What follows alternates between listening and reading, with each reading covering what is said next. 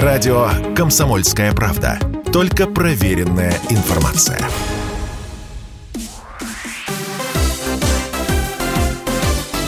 Новости спорта.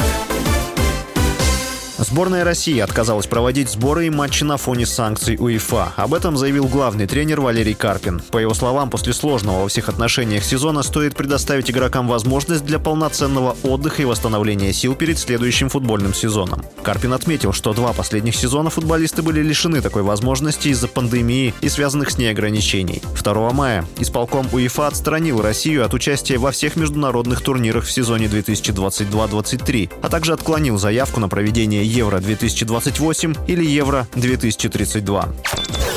Заслуженный тренер Советского Союза Татьяна Тарасова отреагировала на желание американского фигуриста Винсента Джоу отобрать у России золото командного турнира Олимпийских игр 2022 года в Пекине. Специалист фразой «американцы просто обнаглели» оценила намерение спортсмена. По ее мнению, даже без участия российских фигуристов в международных турнирах Джоу не по силам бороться за золотые медали. Ранее 12 мая Винсент Джоу заявил, что сборная США, завоевавшая серебро, должна получить золото вместо российской команды команды. Он подчеркнул, что готов ждать справедливого вердикта не один год. Сборная России стала победителем командного турнира на играх 2022. Однако Международный Олимпийский комитет отказался от проведения церемонии награждения на фоне скандала с положительной допинг-пробой фигуристки Камилы Валиевой, выступавшей за команду. Американцы в этом виде программы заняли второе место.